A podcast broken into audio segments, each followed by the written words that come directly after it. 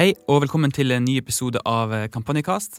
Dette er episode 30, så det er en aldri så liten jubileumssending du hører på. I tillegg så er det jo et lite år siden vi satt her i Rubicon eh, for eh, første gang og lagde podkast. Mye har skjedd siden da, eh, men mye likevel det samme. For i første sending så var temaet byråprofil, og det er det nå også. Jeg heter Dag Robert, jeg er journalist i Kampanje. Med meg har jeg Knut Kristian Hauger, sjefredaktør i Kampanje. Hei, Dag Robert. Du har eh, kanskje akkurat rukket, rukket, å stå opp etter eh, gårsdagens eh, byråprofilutdeling. Gnidd søvn uten øynene og tatt et glass jus og kommet meg i studio. Det er en fin start på, på, morgenen. Ja, det er bra. Vi får også på plass to gjester i studio som eh, var til stedet i går, og som begge gjør det bra i årets eh, byråprofil. Eh, Maria Åseng i Red Media Consulting og Janne Brenda Lyse i Pol. Men du, altså, det her er, hvor mange ganger har vi hatt byråprofil nå? Ja, det er jo egentlig ingen som veit. Eh, vi prøver jo å anslå et tall hvert år, men eh, det nærmeste vi har kommet nå, er at eh, vi startet med en byråmåling på midten av 70-tallet. Så det var jo lenge, lenge, lenge før min tid og vår tid. Og så har vi holdt på nå i, i 27 år med med Gallup og, og, det som da er kjent som byråprofil en måling som rangerer eh, norske kommunikasjonsbyråer eh, etter både kjennskap eh, der ute i markedet og, og, og egenskaper. Altså det er en omdømmeundersøkelse hvor ikke bare byråenes egne kunder, men også andres kunder blir spurt? Ja. Byråprofil er en temperaturmåler der du også får tilbakemeldinger fra, fra annonsører som ikke er blant dine kunder. Mm. Uh, og um, det noen kanskje har fått med seg fra årets undersøkelse, er at Try topper for 14. året på rad. De blir både årets reklamebyrå og årets byrå. Så hva er det egentlig det som har skjedd de siste 14 årene? Ja, Man kan jo stille seg det spørsmålet. Eh, pallen har vært, i hvert fall toppen av pallen har jo vært spikra. Eh, 14 år, det er jo imponerende. Det er jo en rekord som aldri kommer til å bli slått, eh, sannsynligvis. og vi har aldri sett noe lignende før heller. Um, så sånn sett har det jo vært litt kjedelig i, i, i toppen av, av reklamekategorien. Det mest nye i, i, reklame er jo at det nye datterselskapet til, til Try, Pol, uh, kom inn med et brak i fjor og, tok uh, andreplassen. Og den plassen forsvarte de jo også i, i år. Mm. Men det skjer jo ting også i de andre kategoriene, og kanskje ikke minst mediebyråkategorien. Der gikk det et lite eh, sus gjennom uh, salen i går. Ja, det var uh, tydelig at der var det mange engasjerte byråledere i, i, publikum, og noen var skuffa. Det er jo forståelig. Man har vunnet kategorien i, i, flere år. Jeg tenker jo da på, på Starcom, som har vært en ubestridt ener på denne målinga i, i i, siden vi begynte å måle dette i, i, 2013. Og det er jo klart, når man da rykker ned til en tredjeplass, så er jo klart det er jo skuffende. For dette er jo konkurransedrevne folk som skal være best. Og, og da er jo dessverre tredjeplass øh, kanskje et lite nederlag. Mm. Uh, den som uh, tok førsteplassen, uh, Red Media Consulting med Maria Aaseng. Altså, de hadde femteplass i fjor, går rett opp til første. Det er også ja, imponerende. Veldig sterkt. veldig sterkt. Eh, vi så noe lignende i reklamekategorien også i år. Vi eh, fikk inn et byrå rett inn på tredje. Eh, bang. Anti. Så det, det er mulig å markere seg med, med store klyv på, på, disse målingene. Men det er klart toppen har jo stort sett vært litt sånn eh, sementert. Uh, og det er klart uh, Å klatre fra femte til første, da, da, da ligger det noe under her. Altså det, da har det skjedd noe ute i markedet. Mm. Ja, Du sier anti som ny i undersøkelsen. Det er vel halvveis riktig, da, for vi målte de som et design og, designbyrå, vel? Det er riktig, Robert. Vi målte Anti i en kategori, kategorien design i, i 2013. Der toppet de.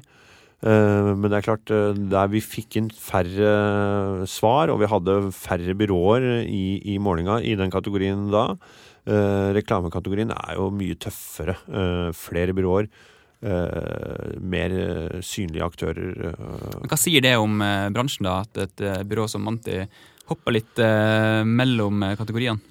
Ja, Det viser jo at det er en bransjeglidning der ute. Eh, Det er vanskelig å sette byråer i, i bås. Eh, Mange byråer driver med mye eh, forskjellig innenfor kommunikasjonsfaget. Og vi ser det jo daglig når vi skriver om at PR-byråer ansetter kreative. Reklamebyråene begynner med PR, Try melder seg på i Gullkorn. Mediebyråene skal lage content og innhold og reklame.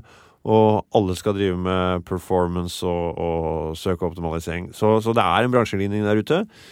Den delen av bransjen som kanskje ikke er helt med på den bransjeligningen, er jo disse teknologi- og designbyråene som enn så lenge får lov å holde på litt for seg selv i forhold til å utvikle apper og designe nettsider og, og, og, og lage disse digitale kundereisene. Mm. Og så har vi Pol eh, med Janne Brende Lyse. Um, altså Du sa det, de forsvarer andreplassen. Uh, fortsatt den største utfordreren til Try. Men helt ærlig, hadde du håpa at de skulle vippe Kjetil Try av pinnen i år? Ja, jeg har gitt opp å håpe. Uh, for det skjer jo aldri noe uh, i toppen der. Men jeg tror nok at Kjetil Try selv gjerne skulle sett at han nå mistet førsteplassen til eh, Pol, for da hadde jo det vært eh, allikevel en halv seier. Så eh, jeg tror i hvert fall han håper at det blir Pol som, som tar da en ende på denne utrolige seiersrekken da, på 14 år.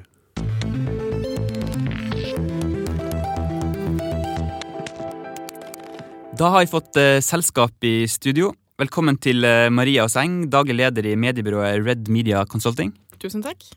Og velkommen til Janne Brenda Lyse, kreatør i Pol. Hei, hei. Altså, Dere kommer vel eh, nesten eh, rett fra byråprofilkåringa begge to. Eh, og jeg må starte med å gratulere dere. Eh, altså, eh, Maria Åseng, du leder ifølge Norske Annonsører landets beste mediebyrå. Ja. Hvordan føles det? Du, det kjennes jo helt fantastisk.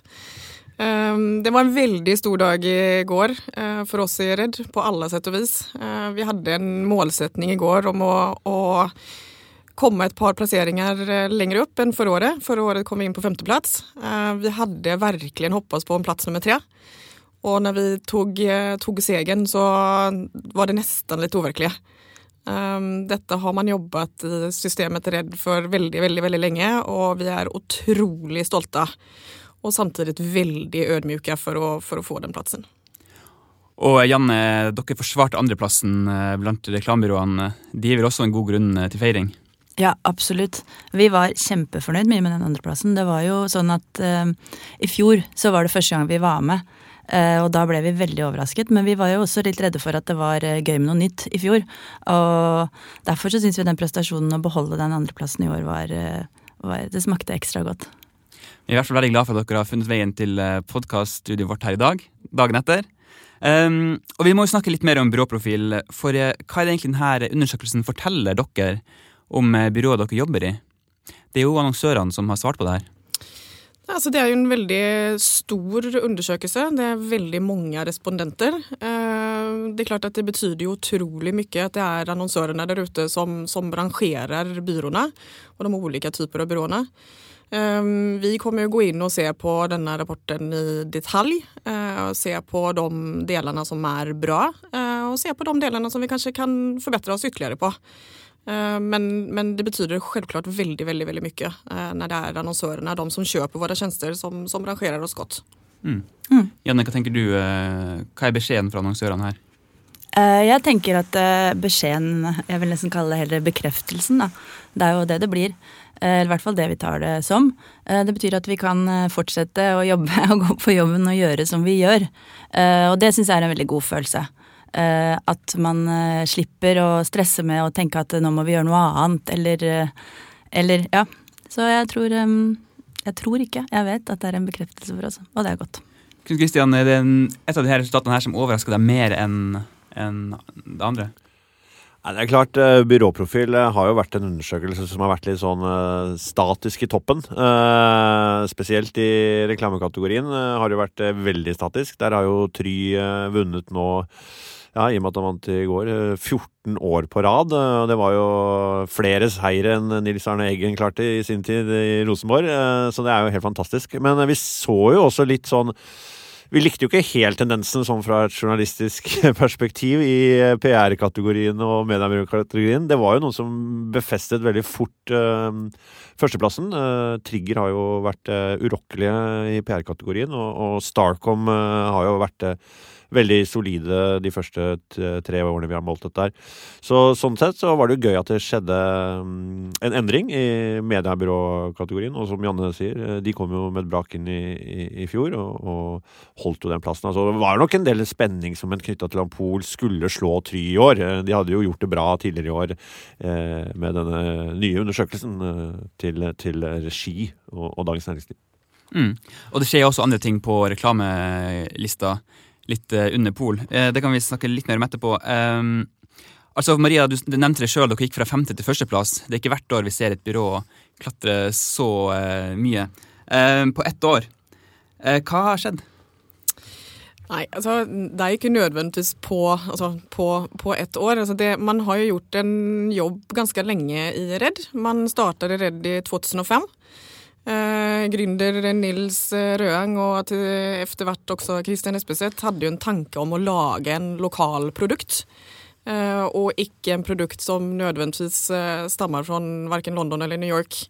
Det har man gjort veldig veldig godt. Eh, jobbet veldig veldig, veldig dedikert. Man har anstilt gode ressurser. Jeg har fantastiske kolleger eh, som jobber og sliter hver dag for å, for å lage en god produkt for, for sine kunder. Og det er klart at jeg tror at det gjør at, at, vi gjør en god jobb, eh, og at vi får oppmerksomhet for den jobben som vi gjør og som vi leverer. Vi jobber hardt for å skape gode resultater for våre kunder. Altså, du har tidligere sagt at du ble henta inn i mediebyrået av eh, Nils Røang, så var det for å rydde opp? Ja, jeg vet ikke helt om det var, var helt det jeg sa, men, men, men um, Vil du si det nå? nei, absolutt ikke. For at, jeg må si at jeg ble utrolig positivt overrasket når jeg startet i Redd. Eh, jeg visste jo en del om Redd. Eh, de hadde blitt en ganske stor konkurrent til oss. Eh, men jeg ble veldig positivt overrasket over de fantastiske ressursene som, som jobber i Redd. De systemene man har, de prosessene man har. Ja, når du sier oss, er det, var det Omnicom? Ja, mm. Ja. Mm. For det var der du jobbet tidligere? Ja, det var der jeg jobbet tidligere. i PhD. Men likevel, da du kom inn, så var kanskje ikke alt uh, som du ville ha det? Nei, vi har gjort mye endring de seneste årene. Absolutt. På, på alle sett og vis. Eh, vi har anställt anstilt nye kolleger. Eh, vi har jobbet med våre produkter, produktutvikling. Vi har ikke minst jobbet med å få inn nye kunder som gjør at vi utvikler oss veldig. Og får nå lov å jobbe med noen av de aller største merkevarene i Norge, og det er klart at det skjerper oss veldig. Mm. Men dere er langt fra det største mediebyrået på denne lista. Dere eh, har en omsetning på 550 millioner, i fjor i hvert fall. Ja. Um, taler det til deres fordel i en sånn undersøkelse? Uh, nei, det tror jeg faktisk ikke. Jeg tror faktisk at det er snarere tvert om. Så da vi gikk inn i går med å tenke at vi skulle komme på Eller hoppet på, på plass nummer tre, så, så, tenkte vi kanskje at av at vi er mindre, at vi ikke nødvendigvis klarer av å komme på førsteplass, even om vi kanskje tenker at vi faktisk fortjener det. Um, så det er klart at vi vokser, vi også, men vi har heller ingen ambisjon om å bli den største byråen. Uh, det er ikke der vi skal være. Det er det andre som kan, kan uh, jobbe mot. Vi skal være den byråen som klarer av å utvikle seg, og som klarer av å være i forkant uh, i, i markedet. Mm. Janne, du er jo godt vant med å feire gode byråprofilplasseringer. Både i Try og nå også som en sentral brikke i Pol, i datterselskapet til Try. Um, men altså, dette er andre året dere er på EU-undersøkelsen, som er eget byrå. Uh, Andreplass. Hva skal til nå for å slå Try? Nei, det var jo litt som jeg sa i stad. Jeg tror vi bare skal fortsette å jobbe sånn som vi gjør nå. Eh, og så har jo tro, Try har jo et enormt grunnlag der ute. Mange, mange kunder som har jobbet med Try opp igjennom. Og det det beviser, er jo at eh, så lenge man leverer sånn at de kundene er fornøyd, så har, man, ha, har de med seg historien inn i sånne undersøkelser også. Så um, de er store, eh, og det er mange som svarer i den undersøkelsen. Så det blir det, Man må jo bare gå på jobben og gjøre det man gjør, og håpe at det kan skje en dag. Men det er jo sånn som det er jo, det er jo mammaen vår, Try. Så, så, det er jo veldig hyggelig å ha det sånn som man har det nå. Mm. Det er jo det å skulle forsvare en førsteplass er jo også en oppgave. Ja. Eh, så det blir spennende å se, da. Dere dere startet jo Pol som et helt nytt byrå, og for så vidt eh, altså et helt nytt navn, eh, selskapsnavn, som da annonsørene skulle bli kjent med. Og, og vi ser jo at det, det tar jo tid eh, for eh, nye byråer å faktisk bare i det hele tatt bli målt, eh, få nok eh, svar til å bli rangert. Jeg lurer jo litt på, da, hva tror du selv? Altså, hvor mye har liksom Dere er jo profilerte kreatører eh, som, som startet opp i Try. Eh, teamet ditt eh, med, med Stian, og, og eh, Hvor mye har det betydd, tror du? Nei, det er jo litt som jeg sa, og vi kommer jo fra Try også. Vi har jo jobbet med store, eh, tunge eh, annonsører og store oppgaver de siste ti årene eh, som kreatører. Og jeg tror at det vi har vært flinke til hele veien, er at jeg tror alle, alle vi jobber med, vet at vi eh, hele tiden gjør det som vi tror er best for dem. Og det er egentlig det det koker ned til som kreatør. At hvis du klarer å å gjøre jobben din på den måten at eh, annonsørene tenker, tror og vet at det er sånn. Så mm, ja, jeg tror det er sånn vi fortsetter. Ja, vi kommer bare til å fortsette å jobbe sånn. Og Der har dere fått en bekreftelse også, for eh, Pol går jo til topps i underkategorien evne til å tenke originalt. Mm. Det må være hyggelig å, å, få, å få den bekreftelsen. Ja, det syns jeg er kjempegøy. Selvfølgelig som kreatør er det det er jo det man blar fort fram til. Og vi må I også i trekke, trekke frem Dag Robert, at uh, toppledelsens uh, dyktighet, en annen kategori, der gikk jo også Pola og, og daglig leder Monica Augustsson til topps. Mm. Så uh, det er ikke noe tvil om at den avstanden til Try har blitt mindre. Ja, vi går jo ikke ut med poengene i, i, eh, på, på byrådagen, men eh, vi kan vel røpe at eh, det, er, det er ganske tett i toppen nå. Try har jo ligget et lite eh, hestehode eller to foran de andre, men eh, visstnok, ifølge Gallup, så, så er det ganske tett der oppe nå.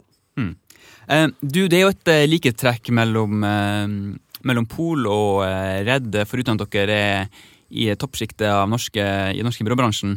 Og det er at dere begge står litt utenfor de store internasjonale byrånettverkene.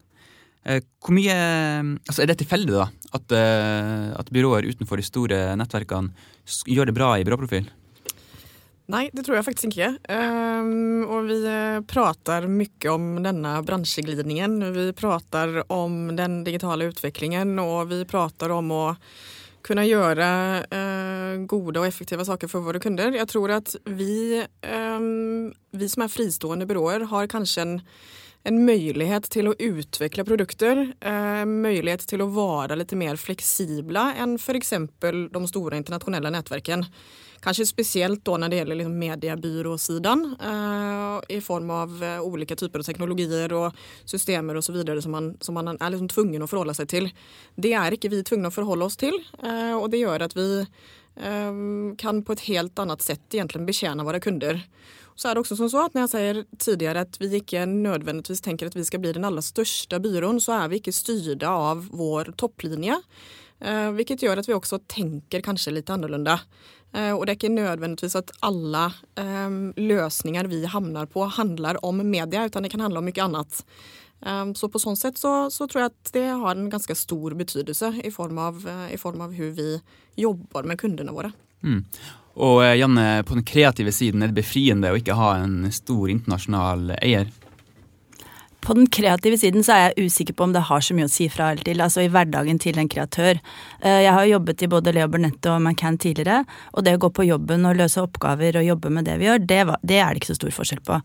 Men eh, forskjellen, eh, i, i reklamebyrå i hvert fall, er at det ikke finnes en sånn vår herre der ute som egentlig kan overstyre alle beslutninger. Vår herre i vårt system nå er faktisk Monica, eller hos Pol. Så, det, så det, det, det gjør at det er, kort, det er kort vei. Så det fins ikke den type redsel eller angst da, for at det skal finnes noen der ute som kan endre på ting eller plutselig bestemme et eller annet. Eh, Det er den største forskjellen, tror jeg, i, i hverdagen. Men jeg tror nok eh, at eh, det å være et, en del av et nettverk er annerledes i Maria sin bransje enn det er i rene reklamebyråer, tror jeg. Mm. Ja, øh, for, altså, jeg, men jeg må bare Det reagerer jo litt på at øh, Eller i hvert fall ikke reagerer, men det er, det er jo en tydelig tendens øh, at lokalt eide byråer, nasjonale byråer, gjør det jo bedre enn en de internasjonale nettverkene. Og vi har sett det i reklame lenge, og, og vi har sett det i PR. Um, og nå fikk vi også se det i, i mediebyråsammenheng. Og, og det er jo interessant, syns jeg, når, når det blir så tydelig i alle disse kategoriene. Mm. Nå kommer jo VPP altså De har en slags uh, fot inn i døra på Try nå. Ja. Um, han sier de ikke skal gifte seg bort, uh, men det skjer jo noe der. Uh, tror du um, det vil bli merkbart også for annonsørene? Jeg vet ikke. Jeg tror nok mange fikk med seg akkurat den, den saken. At Try gjorde en form for avtale med, med WPP, som da er jo verdens største kommunikasjonskonsern, og er jo ja, masse forskjellige selskaper i, i Norge, spesielt på, på PR- og mediebyråsiden. De er vel nå ute av reklame, nærmest, etter at de, de lander Bates. Uh, hvordan uh, annonsørene har tolket det, det er jeg litt usikker på. Men, men, det er klart med en gang man går inn og spesielt ja, uh, snakker om at man har gjort en avtale med Folk leser jo det veldig fort som at man har solgt, og, og det tror jeg kanskje er litt skummelt. Mm. Ja, Men da må man jo også lese det som står, og det er jo ikke noen som har solgt. Nei, det er eh, og det er heller ikke, en, det er heller ikke en, en, fot i døra, det er en, en arm til til Try. Så jeg tror man skal tenke på det som det som ble sagt rundt det. Eh, og det er jo ikke sånn at man skal være redd for internasjonalt samarbeid. Man skal bare være smart i måten man, man bruker det på. Mm. Eh, så, så, det betyr jo bare at Try har, har, har en mulighet til å også kunne ha, være en del av et internasjonalt nettverk. Så, Som ja. datterselskap av Try betyr det altså at dere følger med på en sånn Ja, vi kan, vi kan sikkert uh, få lov å bruke den armen vi også, hvis vi har hatt lyst til det. Men uh, jeg må jo svare helt ærlig at uh, siden den avtalen ble signert, så har ikke det ikke, Vi har aldri snakket om det, og vi aldri, vi har ikke opplevd noe av det ennå. Men det er veldig godt å kunne ha den tryggheten den dagen det trengs. At vi ikke trenger å få input fra, fra, fra den store, vide verden. Mm. Så er det godt å ha noen å kunne spørre. Mm. Um, da, da, da, vi la frem eh, resultatet av byråprofil eh, på Månefisken i går, så uh, forsøkte du Knut Kristian, å male et bilde av uh, bransjen ja. som kan eller ikke kan ha påvirka årets resultater. Fordi at du mener at bransjen har fått en digitalsmell i år. Og hvorfor sier du det? Ja, jeg er jo glad i å svartmale. Jobben min. Nei da. Men, nei, men altså, 2016 blei jo et år hvor det ble snakk om uh, veldig mye digitale utfordringer og digitale problemstillinger. 2015 var året hvor vi satt og diskuterte content marketing opp og ned i mente. Uh, og, og den debatten er jo ikke død, men den ble i hvert fall erstattet med en, en sånn digital, digital reklamedebatt som handla mye om både annonseblokkering, ad fraud og etter hvert også denne diskusjonen om om man etter hvert treffer for smalt i, i digitale kanaler sammenlignet med de tradisjonelle mediene. Og annonsørrapporten som Anfo la frem, kom jo med en del klare tilbakemeldinger i forhold til både at man da mistenkte mediebyråene for å skjule inntekter i forbindelse med dette programmatiske eh, reklamesalget, og, og eh, mange annonsører, var det ikke åtte av ti eller noe sånt, som da sliter nå med, med, å vite hva som virker og ikke virker digitalt. Så det har jo skjedd fryktelig mye rundt det digitale, syns jeg, da, i 2016. Og mm. det kan tyde på at det har vært en liten sånn digital oppvåkning, eller digital smell, kan man jo godt kalle det. Hva tror dere, har annonsørene fått en digital oppvåkning? Eller i hvert fall blitt mer obs på de digitale fallgruvene der ute? Ja, det tror jeg, tror jeg annonsørene blir kontinuerlig. Det er ikke noe nytt, dette her. Utan det er jo den digitale utviklingen og teknologi som, som jo er det som vi spesielt har diskutert det seneste året er jo noe som, som hele tiden blir diskutert. Um, så vet jeg ikke om man skal svartmåle og si at det er en digital smell eller ikke, men det er klart at det har vært en, en debatt i Norge. Det har vært en debatt om den programmatiske utviklingen. Uh, det har vært en debatt om, om uh, modellene som er der ute, systemene som er der ute osv. Jeg tror det er en bra debatt. Det er en debatt som vi har velkomnet veldig. Det er jo en debatt som startet utenfor Norges grenser for, for, et par år siden, og så kom den til oss også litt senere. Men det er klart at det gjør at kunnskapen øker rundt bordet. Um, vi blir bedre som mediebyråer. Mediene, ikke minst, blir bedre. Uh, og annonsørene blir også bedre og er tvungne å liksom sette seg inn i saker og ting som de kjøper. Så nå har vi jo egentlig kanskje mer profesjonelle annonsører der ute. Uh, som er kritiske, og som, som ønsker å vite mer. Uh, og det er bare positivt. Hvis man, eh, men Maria, hvis man ser på byråprofil, som jo er jo en omdømmemåling, eh, og eh, resultatene på, på byråprofil eh, handler jo også litt om hvordan eh, folk oppfatter deg, og hvordan du har frem, eh, fremstått i media, og hvordan du svarer. Og jeg tenker litt som på den programmatiske debatten, som ble jo ganske amper her i våres. Der var det jo noen mediebyråer som var veldig høyt på banen i forhold til å forsvare, forsvare det programmatiske. Uh, mens uh, Red uh, lå litt lavt i den debatten. Tror dere, tror dere, at dere kan ha tjent på det i, på en undersøkelse som byråprofil? Nei, altså Ja, kanskje det. Eller nei, kanskje ikke. Um, den debatten uh, Vi skal ikke si at den ikke handler om oss, for det gjør den definitivt. Og vi jobber veldig mye med, med den programmatiske utviklingen. Men igjen så handler det om det lokale. Uh, vi er en norsk byrå. Uh, vi er helt plattformuavhengige. Um, vi er helt transparente og helt åpne. Eh, med, med våre produkter. Så, så, sånn sett så når denne debatten var i, eh, tidligere i år, så handlet den veldig mye om eh, de internasjonale aktørene eh, og deres teknologier og betalingsmodeller. Eh, som vi ikke nødvendigvis mener det kanskje var relevant for oss. da. Mm. Um, Men tror du de byråene som omfattes av de nettverkene, har tatt en større skade av debatten enn andre? Uh, ja, kanskje det, faktisk. Uh, og igjen så handler det jo om, om, om, at det er eh, systemer og prosesser osv. som ikke nødvendigvis er eh, lokalt anpassede, uh, utan som er, er, kommer fra andre markeder. Og som ikke nødvendigvis passer i, mm. i, i den norske markedet. Så, så, ja, kanskje det, men, men, samtidig så tror jeg at alle har tjent i det lange løpet på, på denne debatten. Uh, og igjen så har vi liksom fått opp, opp saker og ting på bordet og diskutert det, og um, allting er nå um, ja, det, jeg tror at det, det, har vært bra at den debatten har, har vært. Mm. En del av debatten om programmatisk handler jo om å segmentere seg inn på ganske små målgrupper. Um, og Janne, vi hadde Joakim Sande i solo i studio her for noen uker siden. Um, han har fortalt at han har opplevd en økende frustrasjon rundt det. Altså Han beskriver det som et kontinuerlig jag mot eh, digital markedsføring.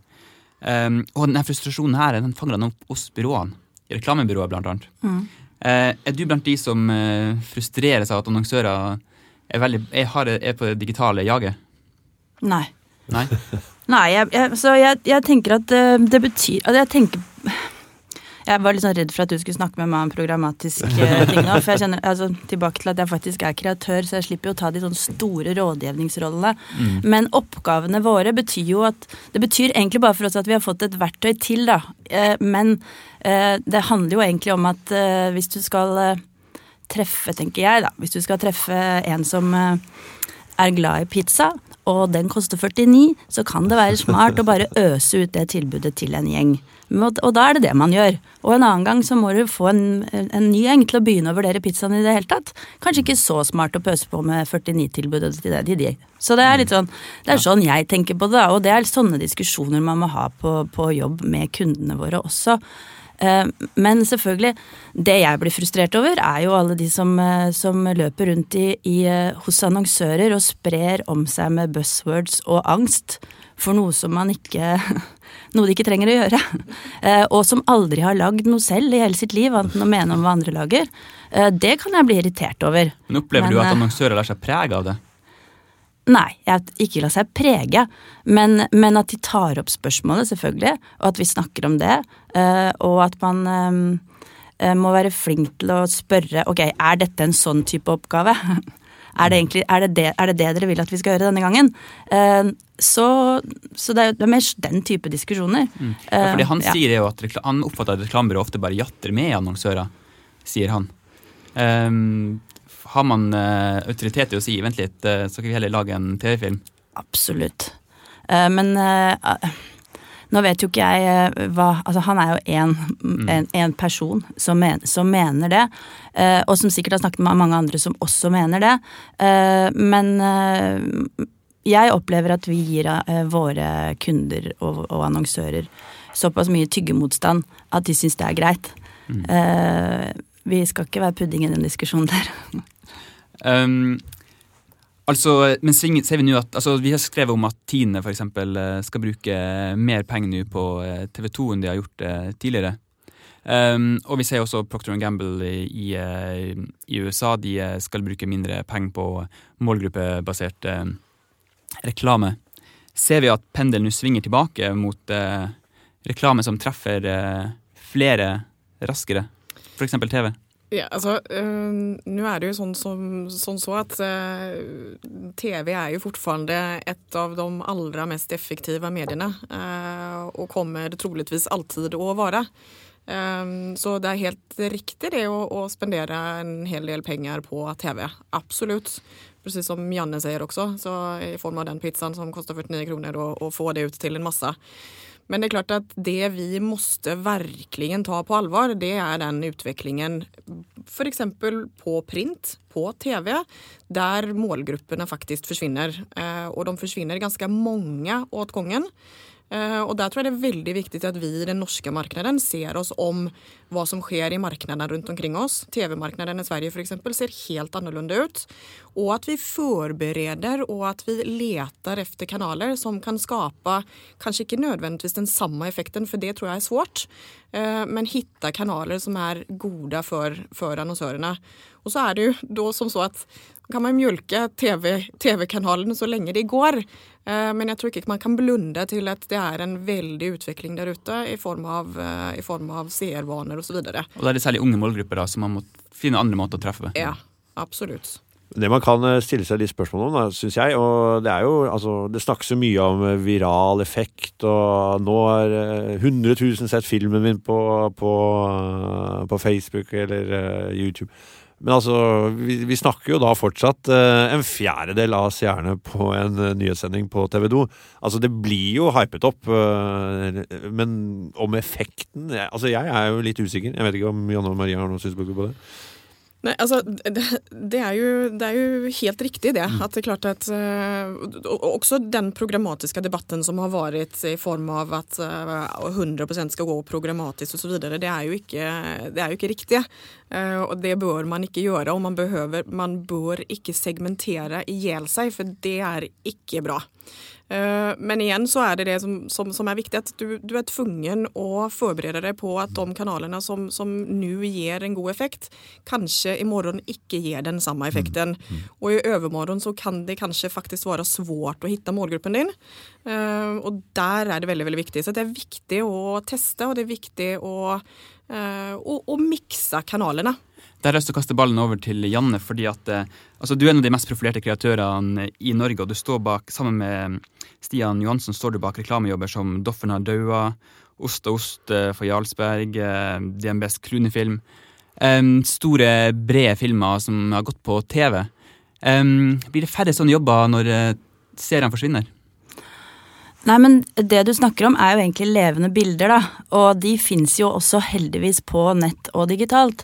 Eh, for det som vi ikke må glemme, er at det å, å fortelle en historie eller å gjøre et resonnement, det, det trenger man fortsatt sekunder for å gjøre. Man kan ikke gjøre det på en print eh, eller en klikk, et banner. Man må fortsette å fortelle, fortelle gode historier. Og hvis vi hadde, hvis Clooney-filmen hadde kommet i dag, så, og jeg tror ikke jeg tar feil hvis jeg mistenker at den hadde spredd seg på Facebook også. Så vi må liksom, det handler fortsatt om de gode historiene og de gode ideene, og derfor så slapper jeg på en måte fortsatt av i den debatten. Fordi vi må jo bare fortsette å lage gode ideer og godt innhold, sånn at folk har lyst til å se på det. Og om de ser på det på TV, eller om de ser på det på Facebook, eller om de ser på T-banen, eller hvor det er, det er ikke så farlig. Eh, de levende bildene kommer ikke til å forsvinne Uh, film eksempel kommer ikke til å forsvinne, fordi det er der man får fortalt historier. Og man ser jo store case i Norge som f.eks. Trailer Assist, da, eh, som var noe som spredde seg digitalt, gjør seg også veldig veldig godt som TV-film. Eh, like Girl er bra greier å se på TV, det. Også kjempefint å se på nett. Så jeg tenker eh, slapp av litt, det går fint dette her. Og så er det jo sånn så også at eh, det som Janne sier, er jeg helt enig i. Men på eh, de digitale kanalene så kan du faktisk også legge til teknologi. Eh, som gjør at du kan spride budskapet ditt på et helt annet vis enn du kan gjøre på, på lineær TV f.eks. Så det er egentlig bare, bare positivt. Mm. Eh, du, vi hadde også tre annonsører oppe på scenen i går. eh, Tre drømmekunder, faktisk. Fordi eh, byrålederne har eh, svart på en undersøkelse der de har blitt spurt om eh, ja, hvilke kunder eh, de gjerne eh, skulle hatt eh, i, på kundelista. Det var Tine, DNB og Telenor. Men noe av det de snakker om der, kan jo for oss som står litt utenfor byråene, høre litt illevarslende ut. Det ble snakka om liksom det de kalte kreativ shopping. Det vil si at man går rundt og shopper litt etter ideer, og, og kanskje ikke lener seg like mye på den faste byråforbindelsen som man har gjort tidligere. Ehm, hva tenker dere eh, om det? det? Er det en riktig eh, tese? Nei, altså igjen så blir jeg sånn vi må, vi må huske at det er mennesker som, som går på jobb, eh, annonsørene også. Og derfor så blir jeg sånn når man bruker ordet shoppe, så har jeg lyst til å ta og egentlig dra det litt over til, til hverdagslivet, da. Eh, For det er nå engang sånn at man, eh, når, man er, når man skal ut og shoppe privat, så går man i en butikk der man er vant til å gå. Jeg går der hvor jeg pleide å gå, fordi de kjenner eh, For jeg veit åssen det ser ut der, og det, jeg, har lyst til å gå dit flere ganger. Men kan bli, de kan jo ikke bli sure på meg hvis jeg av og til går litt andre steder. Og derfor så vår oppgave i Pol er jo å drive en butikk der våre kunder har lyst til å komme. Og så må vi fortsette å utfordre dem og finne på nye ting som gjør at de har lyst til å komme tilbake. Men ehm, hvis de skulle gått i ny butikk hver eneste gang de skulle ut uh, og shoppe, tror jeg har blitt kjempeslitne. Du vil jo gå til et sted der noen kjenner deg, der noen kjenner historien din, der noen vet hvem du er, der noen vet, kjenner merkevaren din i et litt lengre perspektiv. Uh, og det er innmari slitsomt å bli kjent med nye mennesker hele tiden. Uh, så ja, jeg skjønner at de gjør det av og til, jeg. Eh, Det er, det er rett og slett menneskelig at man av og til har lyst til å, å prate litt med noen andre enn den faste byråforbindelsen din. Men at det blir en sånn verden der man løper rundt og shopper overalt hele tiden, det tror jeg heller ikke noe på. Jeg kommer vi til en eh, verden der de ja, Kanskje ikke de shopper eh, rundt omkring, men de bare gjør det sjæl. Altså, I Antfos annonsørrapport så kommer det også frem at eh, stadig flere ønsker å gjøre alle markedsføringsoppgavene i, i eget hus. Um, er det en utvikling eh, um, man må ta på alvor? Ja, absolutt. Eh, Men jeg tykte Aina i DNB sa det ganske godt i går, faktisk. Eh, Der hun sa at eh, det er jo mange ulike typer av, av eh, utvikling i, i bransjen vår, i faget vårt. Mye digital utvikling, så klart. Og det er ikke nødvendigvis som så at annonsørene kan skape spesialistavdelinger for varje felt. Eh, vilket som, som gjør at de da ikke nødvendigvis hadde vært så fleksible, og at de behøver byråer. Eh, og jeg tror at eh, man er kanskje lite for redd for det, egentlig. For at jeg mener at vi får mer kompetente annonsører. De har mer kunnskap, de stiller større krav på oss som leverandører, hvilket er veldig bra. Eh, og vi er jo tvungne å være liksom, spesialister i de områdene som vi, som vi eh, mener er riktige. Eh, og det er klart at spesialistmiljøene er veldig, veldig viktige. Veldig viktige. Og det tror jeg det kommer finnes behov for mange år framover. Og, mm. Mm. Det er interessant det du sier om spesialister på sitt område. Um, for det, tidligere målte vi byråprofil kun på reklamebyråer. Senere har PR og mediebyråer kommet inn, og i fjor henta vi inn teknologibyråer. Men eh, altså, hvor lenge er det hensiktsmessig, tror du, Knut Kristian, å måle alle de her byråene i ulike kategorier? Når man etter hvert jobber liksom, med de samme målene for kundene? Ja, det kan du si. Eh, og det blir jo en diskusjon hvert år eh, om eh, alltid noen byråer som føler at de eh, er målt i feil kategori og eh, savner nye kategorier. Men så spør jeg ja, hva slags kategori savner du, men da klarer de ikke å sette navn på det. Så det er tydelig en liten sånn utfordring i bransjen i forhold til å eh, kanskje litt redefinere seg selv. Noen byråer er jo veldig tydelige på at uh, de tilhører reklamekategorien. Jeg føler jo Pol og Try for eksempel uh, hører hjemme der. Så vi jo, fikk vi jo et nytt byrå inn på tredjeplass i år i, i reklamekategorien Anti. Som jo er jo et veldig sånn hybridbyrå. Driver med masse forskjellig design og TV og, og, og reklame også. Eh, de var jo veldig stolte av å få tredjeplassen, selvfølgelig. Men, men, altså, det er jo to team, og, og de driver med masse annet. Så, så, det er en utfordring, det der. Og vinneren av PR kategorien Trigger. Han vil jo ikke lenger være PR-byrå, han skal jo være innovasjonsbyrå. Utviklingsbyrå. Utviklingsbyrå. Så det er klart, eh, det er, det er, en utfordring, det der. Og det er noe vi må ta på alvor. Mm. Altså, man møter jo flere og flere av de samme byråene i ulike prisutdelinger. Mm. Um, Pol um, kanskje også. Altså Trygg, nei, Try meldte seg på Gullkorn i år. Uh, hvor lenge til Altså Gullkorn er jo PR-bransjen sin prisutdeling. Hvor lenge til vi får se Pol uh, på Gullkorn? Det vet jeg ikke. Men tror dere, Føler du at dere, jobben deres hører hjemme der? Uh, inntil, altså det, det, vi gjør jo jobber, vi, uh, og har gjort jobber, som sikkert kunne hørt hjemme i Gullkorn, men da tror jeg ikke vi, det har ikke vært på radaren vår over, over konkurranser vi kunne sendt inn i. Men, men, eh, det er sikkert sånn at man har, har, gjort jobber som kunne kvalifisert til innsendelse der allerede. Uh, men vi kan jo heller ikke sette oss ned. Vår oppgave er jo ikke å gå på jobben og skanne markedet etter konkurranser vi kan sende inn i. Og inntil videre så har det, har det vært de vi har meldt oss på som, vi, som har vært ganske tradisjonelle. Uh, men, uh, men uh, vi får se. Opplever du at dere møter nye miljøer i de prisutdelingene, som dere har vært med i? Eksempel ja, Gullblyanten, Cannes. Ser du en, en tilstrømming av nye typer byråer? Uh, ja, men det er litt vanskelig noen ganger å identifisere hva som er et nytt miljø. For egentlig så er det bare et byrå som har et nytt navn, og så vet jo ikke jeg hva de Og så har de laget noe. Mm. Uh, men, men uh, jeg vet ikke, i forhold til byråer og spesialister osv. Det som er viktig å, å, huske, er jo at man har fortsatt i sånn som Pol, er jo vår oppgave å lage historiene og konseptene og personlighetene som gjør at alle spesialistene har noe, noe å bygge rundt. Eh, sånn at, eh, og, og, sånn kommer det jo alltid til å være. For at uh, å være spesialist på å nå en målgruppe, eller å kunne et medie, eller å kunne altså, Og de som driver med PR, må jo også ha en historie å fortelle. Og den må komme fra et sted, sånn at, at vi for, kommer til å fortsette å ha et sånn klassisk oppsett. Det tror jeg vi kommer til å fortsette å ha. Men, men, ordet reklamebyrå er jo kanskje ikke et riktig ord lenger. Det er jo et kommunikasjonsbyrå, eller Altså man bruker jo andre ord. Eh, mm. Men, eh, men, det er bare fordi verden forandrer seg, og man må, man må følge det. Mm.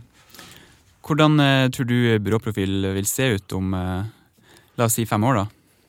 Ja, Kanskje vi får slå alle byråene sammen da, i én svær uh, åpen klasse og kalle det årets kommunikasjonsbyrå. jeg vet ikke, jeg syns jo det er litt synd da, at man ikke tør kanskje å stå litt for, for, ja, for den disiplinen man kanskje kom fra og har sin har sin arv eh, i. Ehm, jeg skjønner jo ikke at det er så skadelig å kalle seg sjøl et reklamebyrå eller PR-byrå, men det er jo tydelig at man er veldig var og syns det er ekkelt å havne i en bås eh, som, som byrå, men eh, ja.